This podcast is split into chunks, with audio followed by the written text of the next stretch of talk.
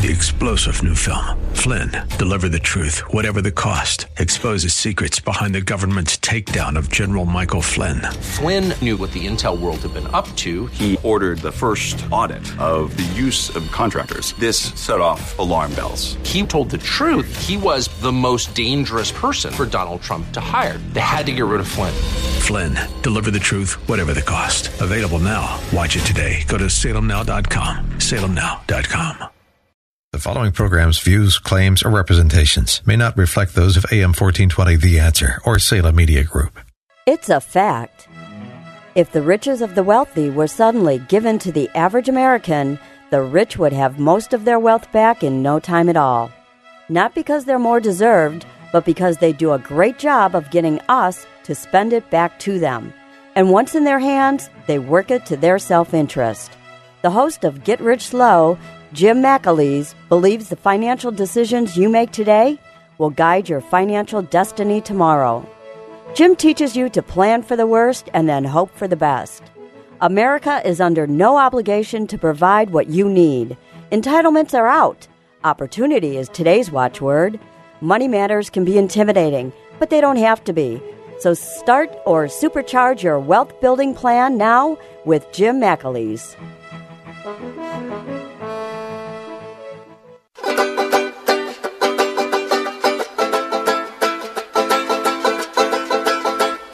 Good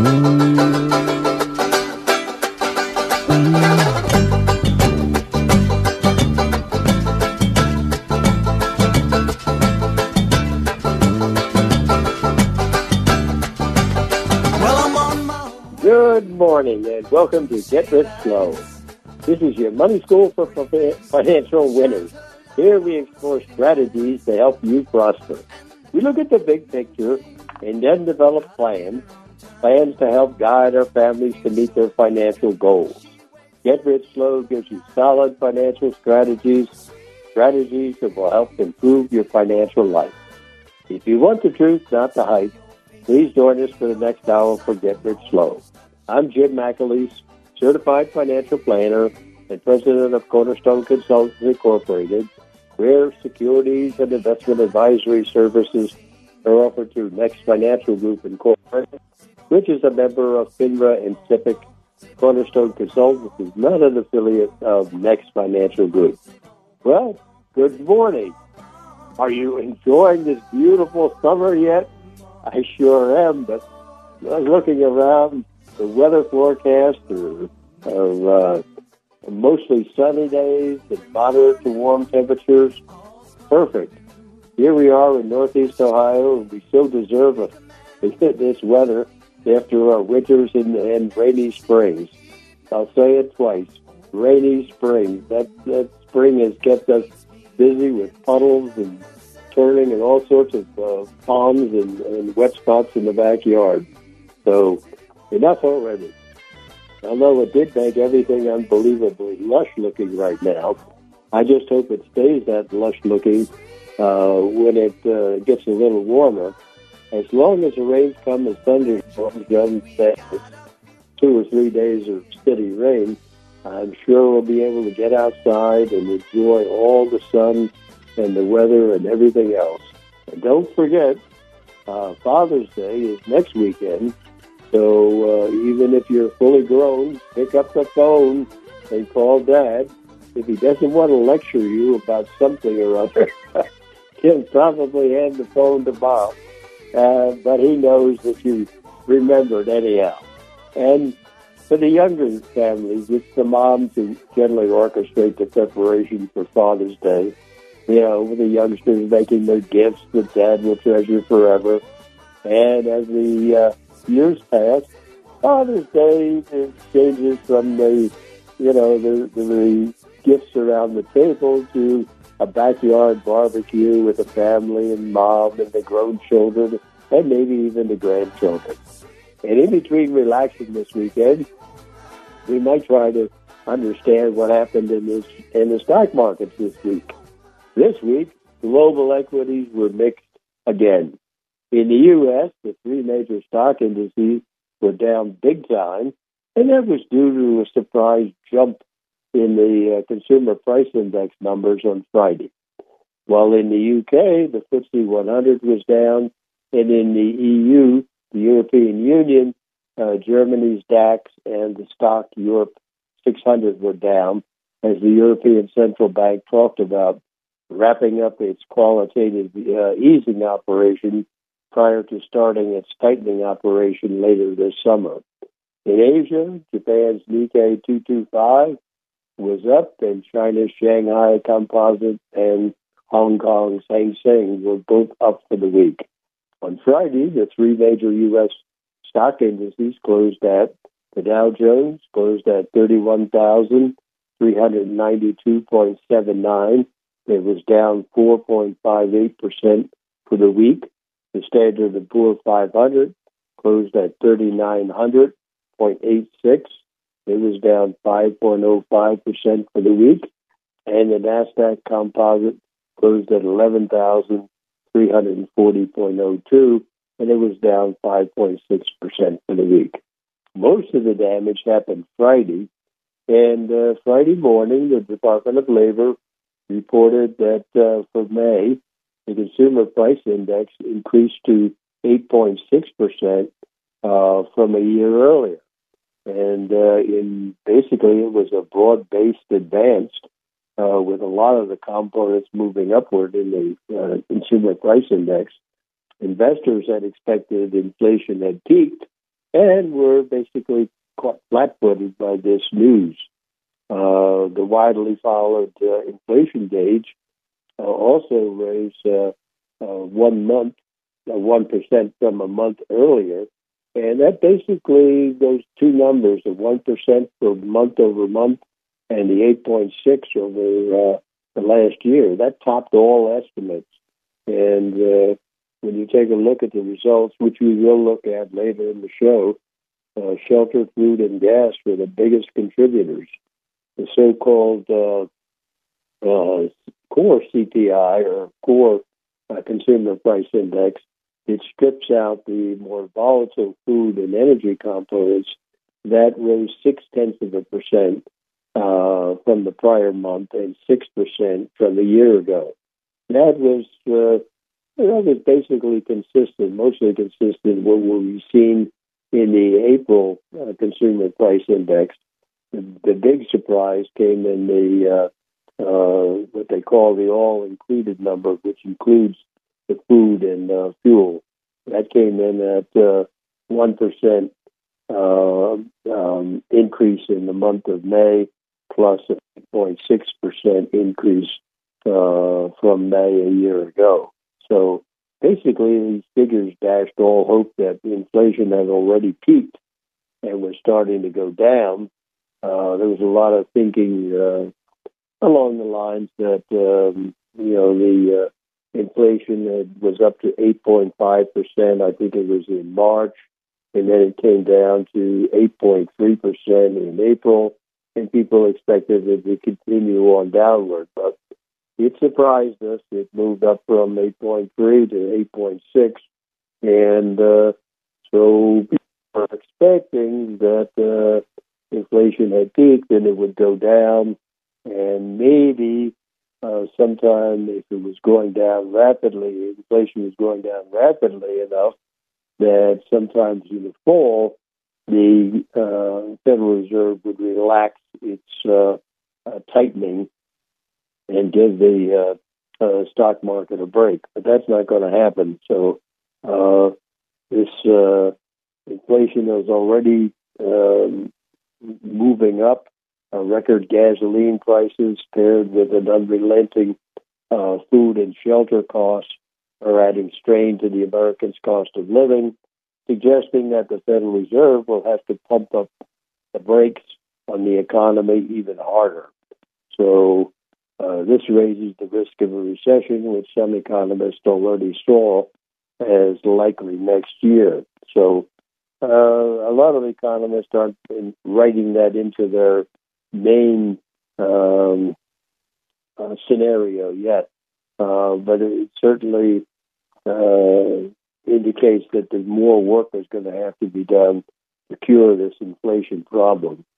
The higher inflation readings uh, injected renewed volatility into the stock and the bond and the currency markets as investors tried to assess uh, how much more aggressive the Federal Reserve uh, would have to be to put a cap on uh, price pressures.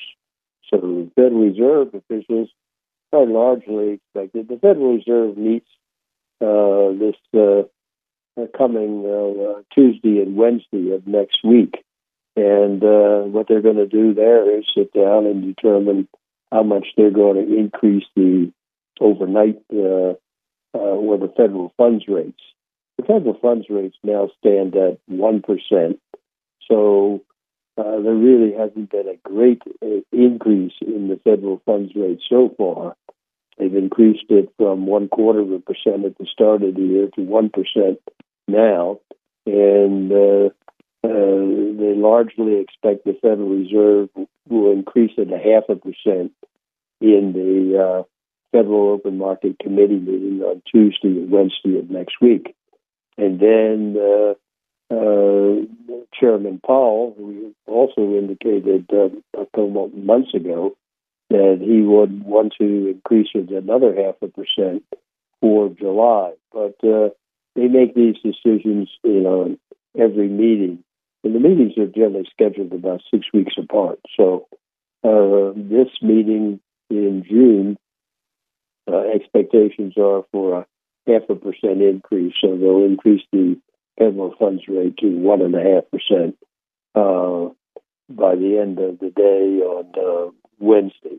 So, and then there'll be a, a, uh, a public presentation as to what the results of the meeting were. Uh, basically, the the uh, stock market reacted poorly uh, to the surprise and on Friday, the stock market fell shortly, sharply. The Dow Jones Industrials fell 2.73%. The uh, Standard & Poor 500 fell 2.91%. And the NASDAQ Composite fell 3.52% on Friday.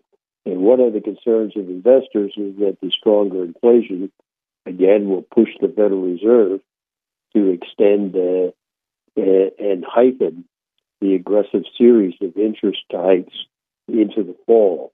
You know, for example, uh, three quarters of a percent rate hikes had been discussed earlier, about a month ago, but they were dismissed. And uh, if it takes uh, basically if it takes higher rates to conquer inflation, then the Federal Reserve uh, would probably raise the federal funds rate by three quarters of a percent uh, in July and maybe even in, uh, in September Federal Open Market Committee meetings. So, so far, uh, consumer spending has held firm in the face of inflation.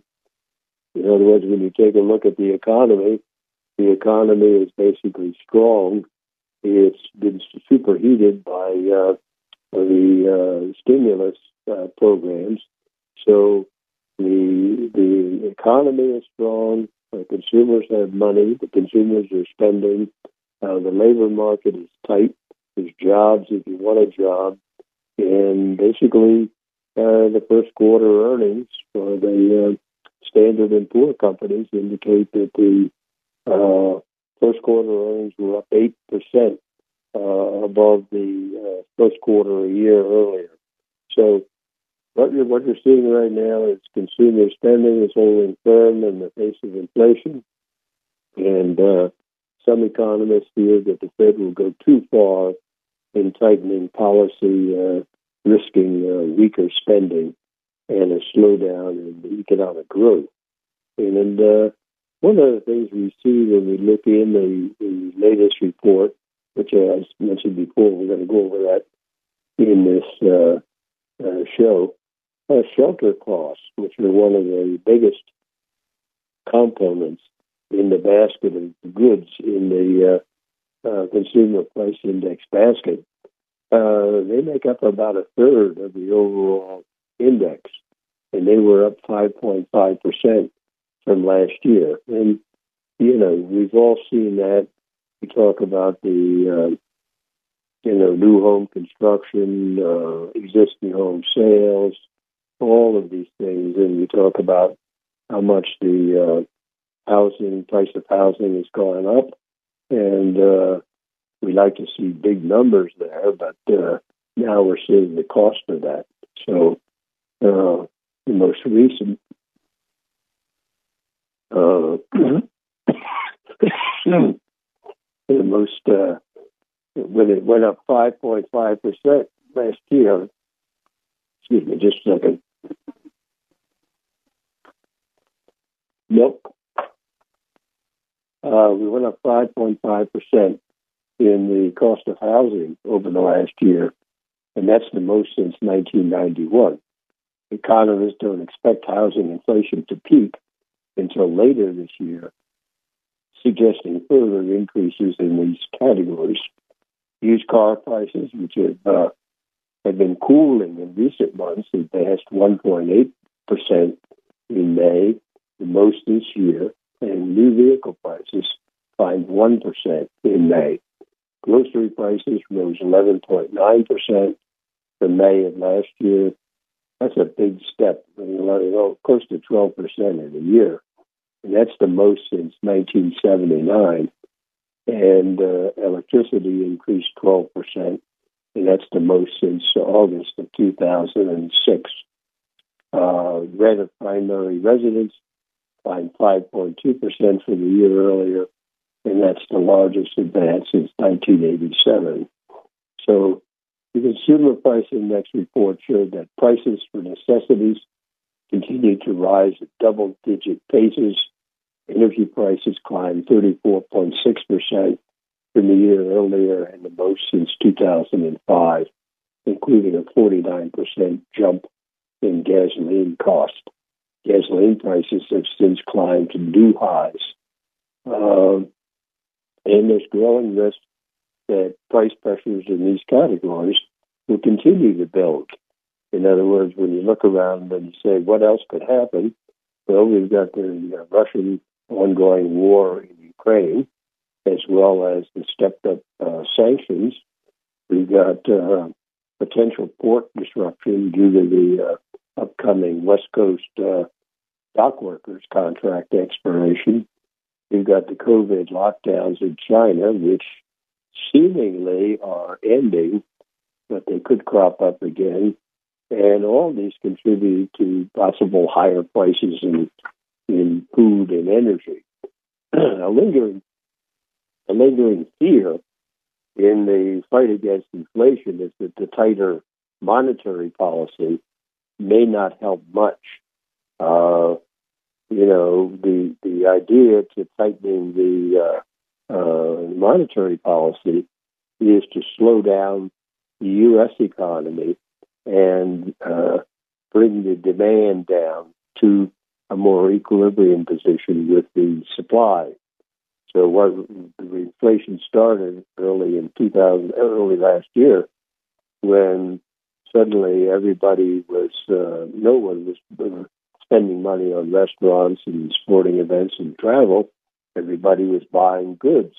And the demand for goods overwhelmed the supply, and inflation got started. But now, uh, uh, now we have got uh, uh, a situation where we have surges in food and fuel, and if if the uh, tightening the monetary policy uh, might att- might uh, impact oil a little bit, but I don't see where it's going to impact food. And uh, basically, uh, people are feeling the pinch. Another uh, concern uh, would be the impact of the of the Federal Reserve's new quali- quantitative tightening process where in addition to increasing the overnight rate of the federal funds rate, the Federal Reserve is talking about rolling off approximately $47.5 billion of Treasury bonds and mortgage-backed securities each month in June, July, and August, and increasing that to $95 billion a month starting in September.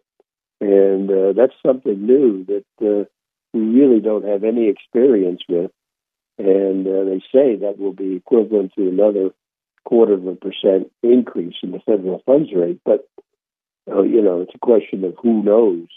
Um, in uh, in the uh, more unwelcome news, the University of Michigan's uh, June consumer index slumped as surging prices battered U.S. households, with survey respondents expecting prices to advance 3.3% over the next five to 10 years. And that's the most since uh, 2008 and up from 3% in May. So and we'll talk about that also in terms of uh, what the consumer uh, sentiment is for uh, due to this inflation. It's having a big impact on consumer sentiment, and the consumer sentiment also impacts uh, consumer buying too. So, uh, you know, to me, it was a big surprise Friday. It had a big uh, impact on the stock market. Uh, and the volatility um, went way up, and uh, now it's time to see whether this week, this coming week, uh, what happens in the stock market. Aside from the from the macroeconomics, uh, let's not lose sight of one of the things that we're most interested in, and that is our own financial planning. In other words, we have to deal with this inflation and we'll deal with it uh, in terms of uh, allocating our resources to uh, the standard of living, and at the same time allocating the resources to our long range goals. You know, basically the the long range goals of uh, uh, educating the children, retire planning for retirement.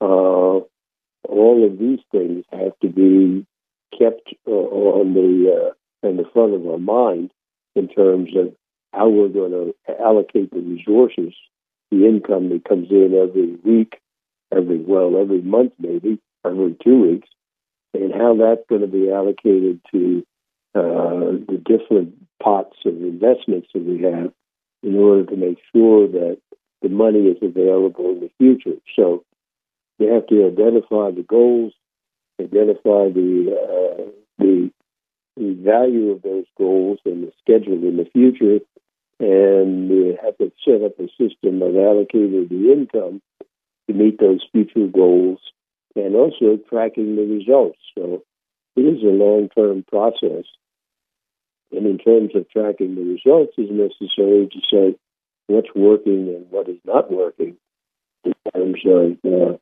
uh, modifying uh, your plans.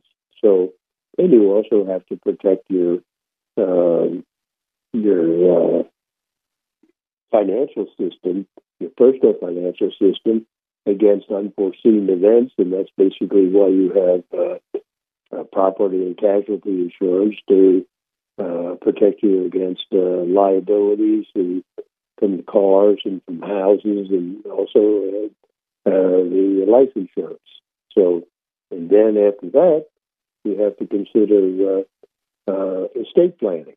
In other words, if you get to the point where uh, you're retired comfortably and securely, then it's a function of saying, okay, uh, there's a, there's laws and regulations with regard to how much can be transferred to the youngsters and how it can be transferred and things of this nature. So that's called that's part of the estate planning and gifting uh, strategies. So these are things that we do for our clients, and basically it's it's uh, uh, apart from what's happening in the big uh, macroeconomic area, but it's very very critical to our own well-being and uh, our own uh, financial stability and, and security. So uh, this is Jim McAleese. You're listening to uh, Get Rich Slow. You can give us a call over our toll free number. It's 1 888 281 1110. 1 888 281 1110.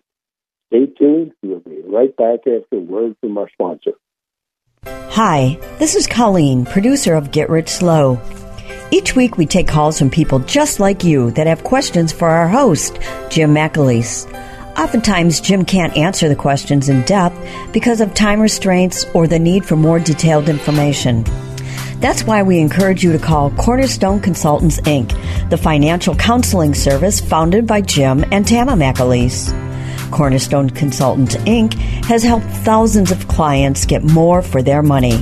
Whether your financial goal is to avoid common investing mistakes, buying your next home, planning for retirement, finding that right mutual fund, or covering your assets with the right kind of insurance, Cornerstone Consultants Inc. will guide you to wise financial choices. So call Cornerstone Consultants Inc. for an appointment today at 440 647 2793. That number again, 440 647 2793. Now back to more Get Rich Slow.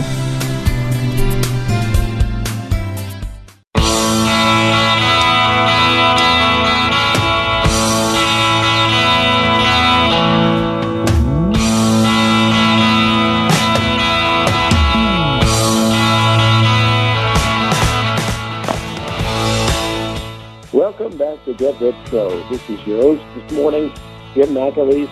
Uh, one of the things that we were talking about in the big picture was this, uh, this inflation thing, but uh, the inflation thing is just part of the uh, what's happening in the overall economy.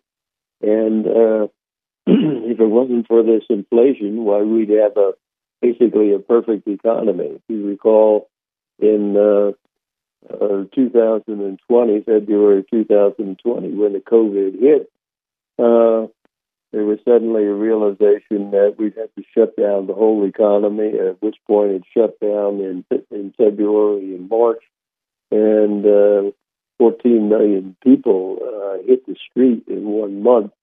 Uh, over those February, March, and April, a tremendous amount of people were let go and uh, basically the the uh, federal government uh, uh started a uh, stimulus program in order to get the, the, country back on its feet again. All of this, that stimulus program, basically uh, input six trillion dollars into the economy, and the Federal Reserve uh, also uh, was uh, buying bonds at 120 billion dollars a month, and that was pushing money into the economy too. So the economy is is uh, uh, was heavy heavily stimulated, and uh, it took off like a banshee. And uh, basically, what we're seeing right now is that uh, hey, we've got a problem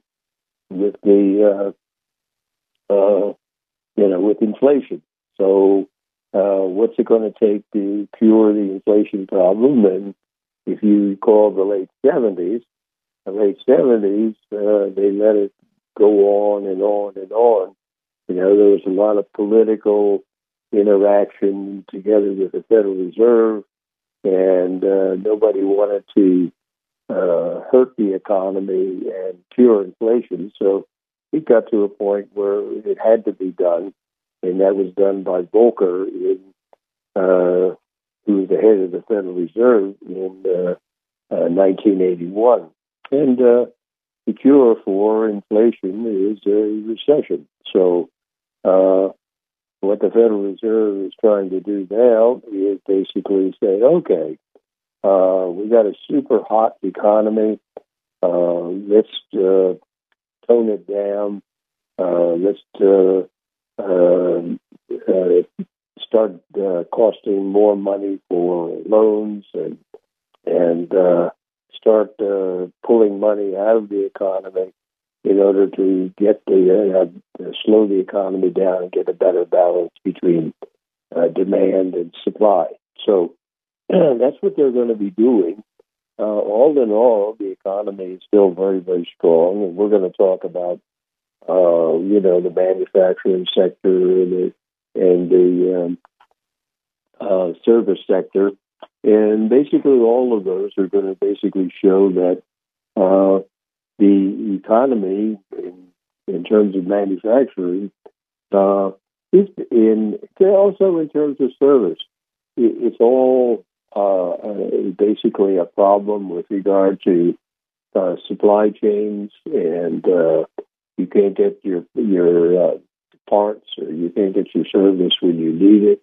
Uh, also, the prices are going up because of um, uh, the delays, and uh, uh, but still, in all, uh, companies, individuals, uh, you know, countries are working their way through uh, the infl- the problems associated with the uh, supply chains and also the uh, costs and also the availability of labor. So uh, you, we've got an economy that is uh, so strong that uh, it has to be toned down a bit.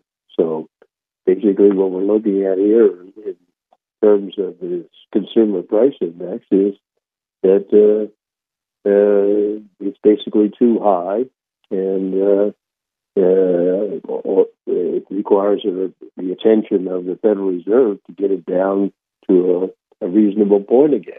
All of us have been watching prices go up. The ones we notice first are the food and gasoline because hey, we buy them on a regular basis, and uh, the Department of Labor uh, keeps track of those prices in their consumer price price index report each month. And uh, one Friday, the Department of Labor released a report called the Consumer Price Index for May.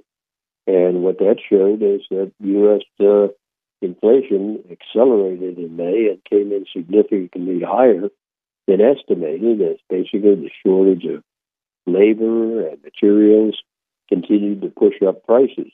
The report shows that in inflation uh, uh, protection can, uh, uh pressures uh, continue to be very strong.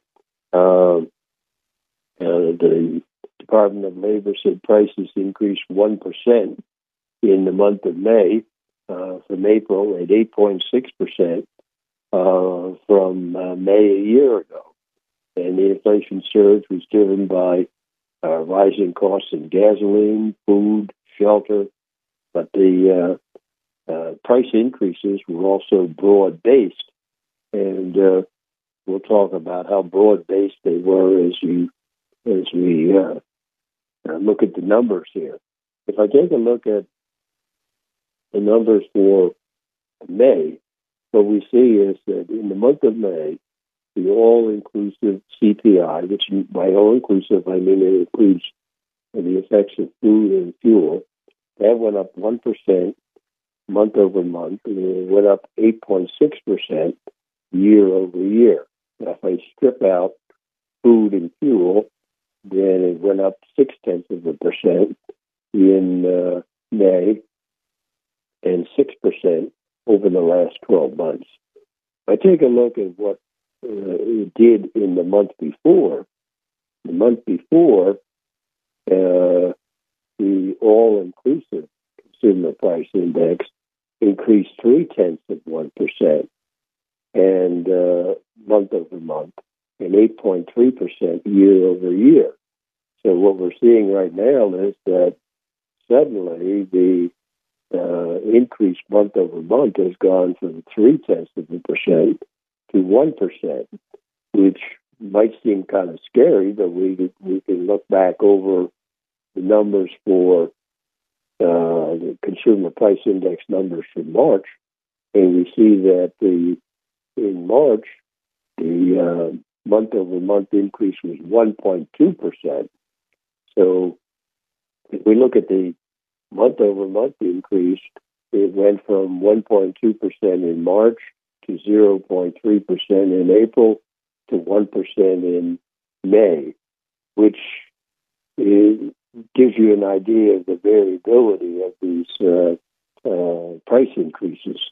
But the year over year number is, is more, more stable in the sense that in March, the year over year number was 8.5%, and then in April, it came down to 8.3 and now it's gone up to uh, uh, 8.6.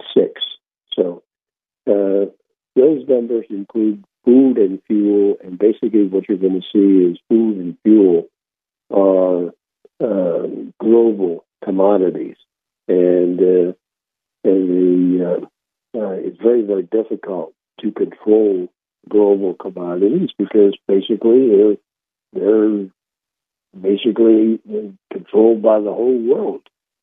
So far, consumer spending has held uh, firm in the in the face of inflation is supported by the savings and the credit cards and uh, people are afraid that the, the Federal Reserve is going to go too far in this tightening. But if you take a look at the where the costs come from, shelter costs, which are the biggest component, they make up about one third. They're up about 5.5 percent. That's the most since 1991. Uh, economists don't expect housing to peak until later this year, suggesting that further increases in these categories. Used cars, used cars had been cooling in recent months, and but they advanced uh, 1.8 percent in May, the most this year, and uh, uh, new vehicles uh, um, they climbed one percent. So if we take a look into the uh, the actual numbers and see what what uh, for instance the big numbers are uh, food and food went up uh, 10.1 10.1 uh, percent in over the last 12 months and 1.2 percent in the month of May. Uh, food at home went up 11.9 percent, and uh, in for the 12 months and 1.4 percent in the month of May. And if you take a look at who's the biggest increase in the food category, it's in uh, dairy and related products. It used to be in the meat and poultry, and the meat and poultry had basically gone up 14% over the last 12 months. So, looking at the individual numbers, uh, you're seeing jumps here and there. Uh, the big jumps are in food and energy.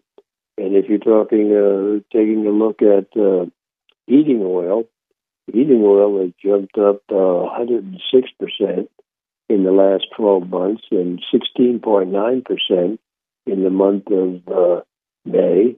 And then gasoline has increased uh, 49.7% over the last 12 months and 4.1% in the month of May. So, uh, you, uh, natural gas uh, has gone up 30.2% in the last 12 months and has gone up 8% in the uh, month of May.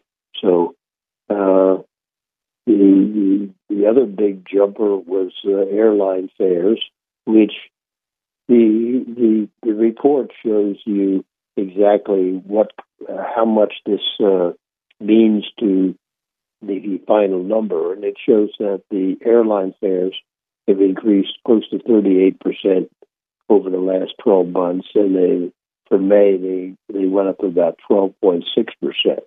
But that's only a very small portion of the basket. It's less than uh, seven tenths of one percent of the basket.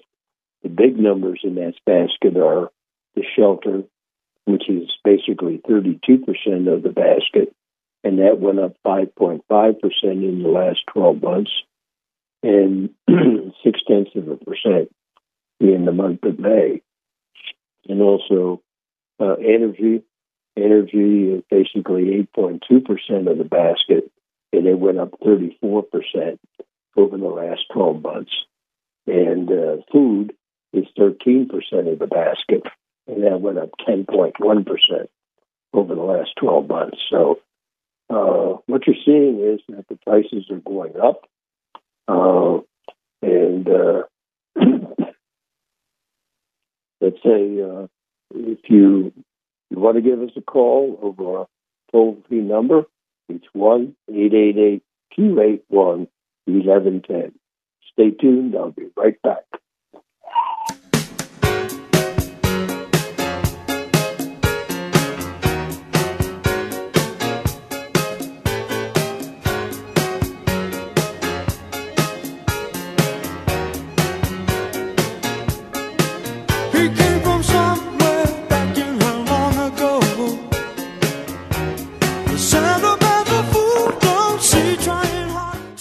Welcome back to Get Rich Slow. This is your host this morning, uh, Jim McAleese. One of the things we uh, we look at to determine how the consumer feels about buying things and and uh, his overall uh, contentment of security is the uh, University of Michigan's uh, consumer sentiment, and the preliminary numbers came out for that, and basically it showed that the uh, consumer sentiment nosedived for for let's see, the consumer sentiment uh, went down 8.2 percent to 50.2. In other words, these are the numbers for June of 2022. And they, they put out three numbers. They put out an index of consumer sentiment, which came in in June at 50.2. Uh, and uh, we compare that to what it was in May. And in May, it was 58.4 and we compare that to June a year ago, it was 85.5. So the higher number is a better number. And what we're doing is going down, down, down. So the consumer is feeling the impact of uh, uh, his economic environment. And he looks at it in two parts. One is the current economic conditions, which are the basically the uh, short term let's say a year or less, and then looking out over long term, which is the consumer expectations number. And I'll give you an idea of what the short term viewpoint looks like. In uh, June, it was 55.5. In May, it was 63.3. And in June last year, it was 88.6. And the consumer expectation numbers, which is the long range viewpoint. In June, it was 46.8. May, it was 55.2. And in June a year ago, was 83.5. So the director of the uh, Survey of Consumer Reports, Consumer uh, uh, Sentiment, uh, she summarized it as following quote, consumer sentiment declined by 14% from May, continuing a downward trend over the last year and reaching its lowest recorded level, comparable to a trough reached in the middle of the 1980 recession. All components of the sentiment index fell this month, uh, with the steepest decline in the year ahead outlook in business conditions, and that was down 24% in May. Uh, consumers' assessment of their personal financial situation worsened uh, uh, worsened about 20 and 46 percent of consumers attributed their negative views to inflation, up from 38 percent in May.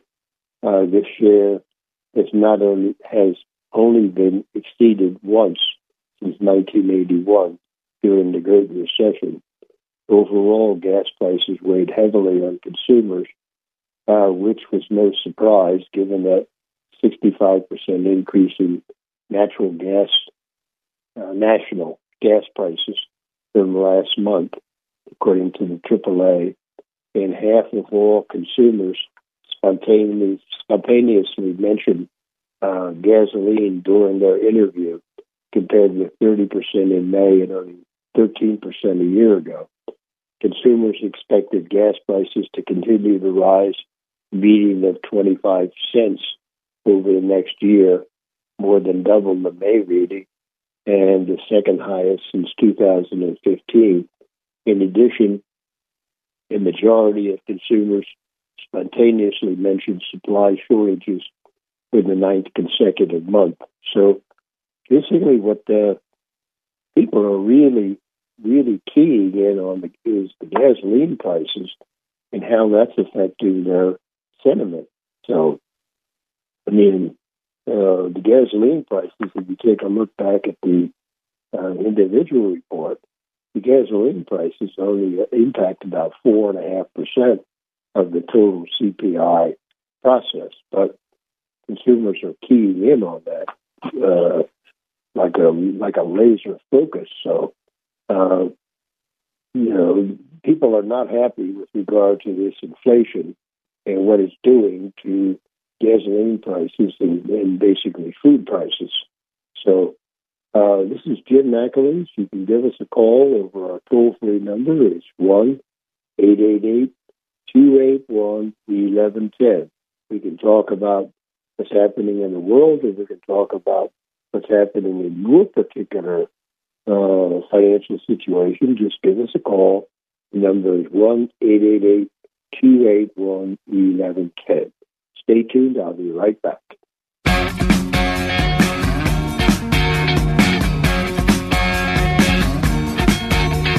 Romeo and the lonely girl, they seem to hit it off.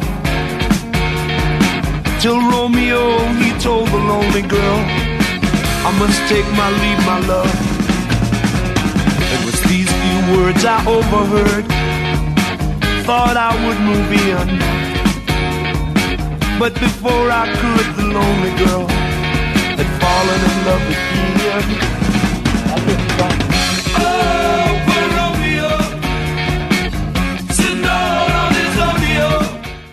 Welcome back to Get Rich Slow. This is your host this morning, Jim McAleese. You can give us a call over our toll free number. It's 1 888 281 1110. Okay. All right. Uh, my recommendation to my clients is that if you're healthy and can afford it, you should consider waiting until you reach your full retirement age. And, uh, you know, in a lot of cases, it's 66 plus so many months, and the younger people, it's 67. So, uh, you know, that's typically where my clients uh, do do uh, begin to draw on Social Security benefits. Now you can go to 70, you can continue and say, I don't want my benefits, and then allow your benefits to increase up to age 70. But uh, then you run the risk of, well, you know, how long are you going to live? Uh, you'll probably live long enough to justify it, but most of most of the most of the clients they look at it, they say, well, I just I want something out of this retirement, out of the Social Security system. I paid into it all my life, so I want something out of it. So if you're healthy and can afford it, wait until the full retirement age.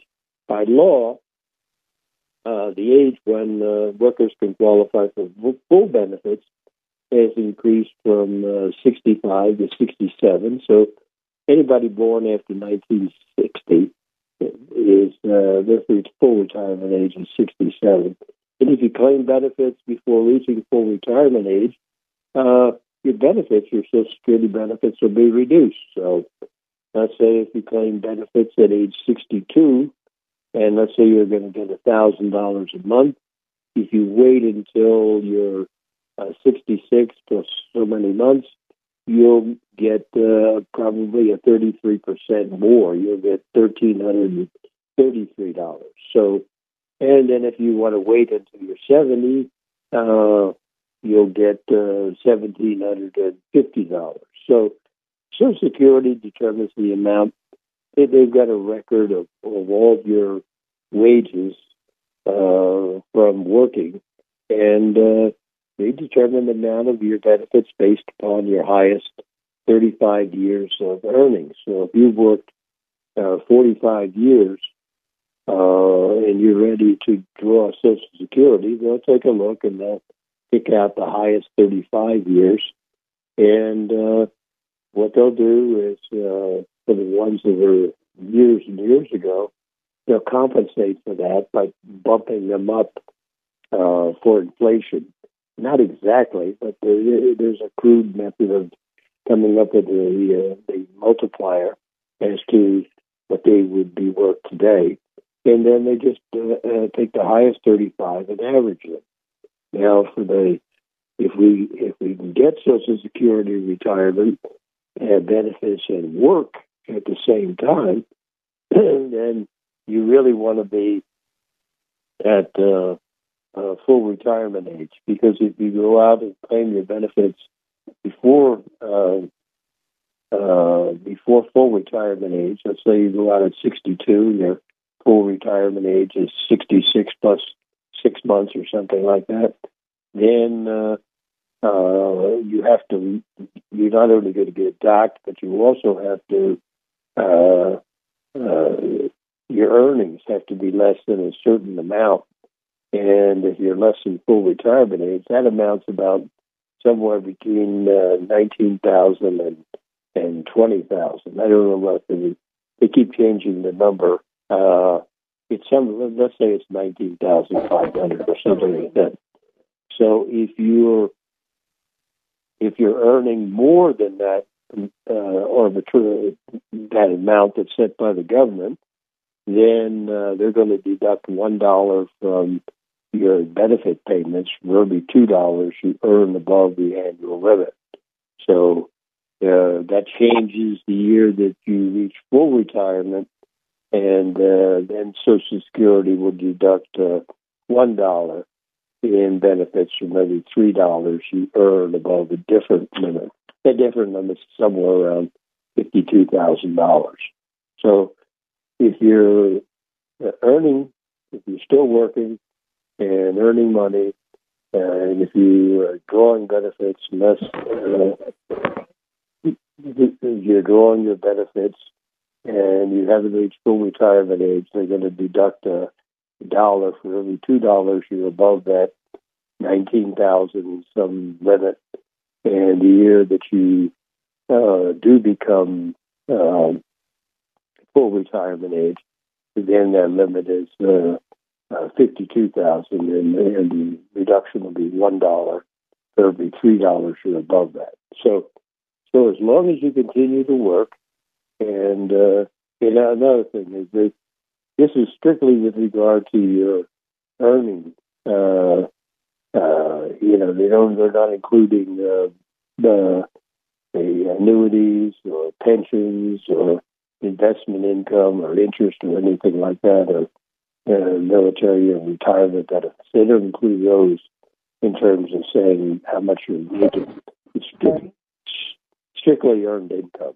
So as you continue to work, even if you're receiving benefits, you'll also continue to pay Social Security taxes on your earnings, but the Social Security Administration will, always keep track of the highest 35. And if, if you're in, if your earnings, uh, uh, even after you've begun to to accept the benefits and so you're still making money, uh, that may increase your benefits. They'll keep track of that and they'll inform you that. So, this, thank you, thank you for the question. This is Jim McAleese. You're listening to Get Rich Slow. Stay tuned. I'll be right back.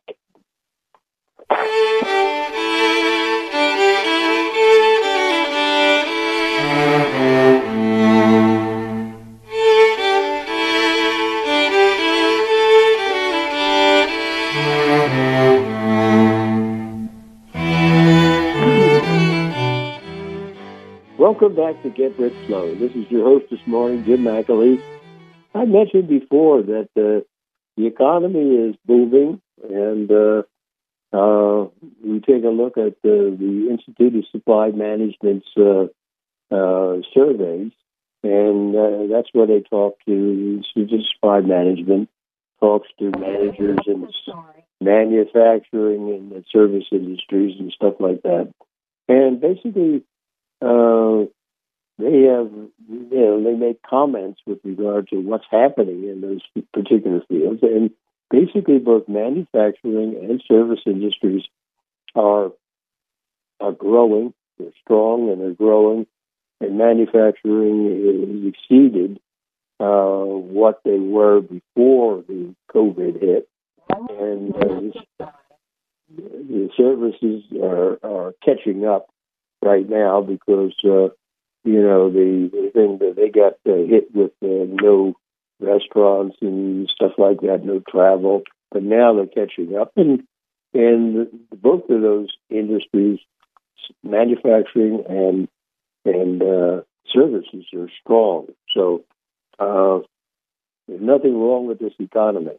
So this is Jim McAleese. You're listening to Uh, get rich slow. Stay tuned. I'll be right back.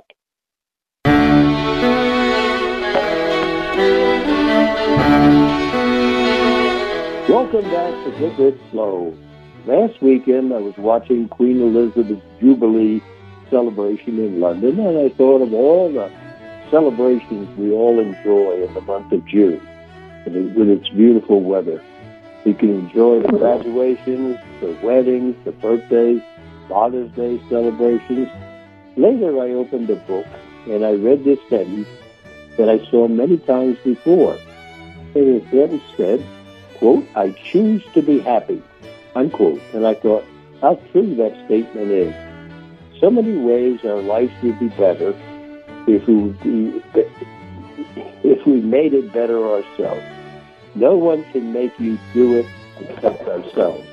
We can't control everything, but we can try to control what we do. First of all, be kind. Always. You have no idea how someone else's life is going. Next, don't gossip. Take pleasure in other. Don't take pleasure in other people's misfortunes. You are better than that. Next, be grateful for every day of life you have on this earth and use it for something positive. Next, learn to be alone and independent. It is a skill that few master. Then, don't wait for somebody to love you. Learn to love yourself first. Choose your friends wisely, and you are a product of your environment. Save money every week. It doesn't matter how much you spend less than you earn. And then educate yourself. Read, read, read. And then basically take care of you. Take care of your body. It's the only one you have. And if it's not going to matter in five years, don't spend a lot of time being upset about it. As we celebrate, I hope we have the presence of mind to cherish every second with the ones we love. And that makes time for, for fun, for rest, and for reflection. And then we plan our schedule.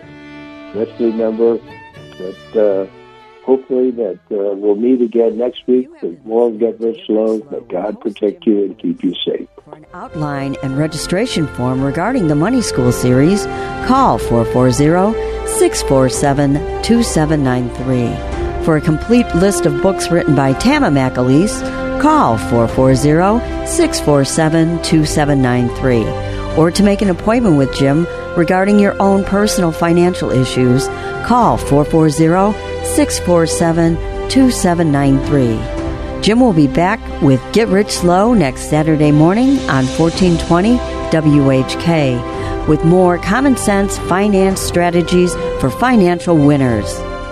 Securities and investment advisory services are offered through Next Financial Group Inc., a member of FINRA and SIPC.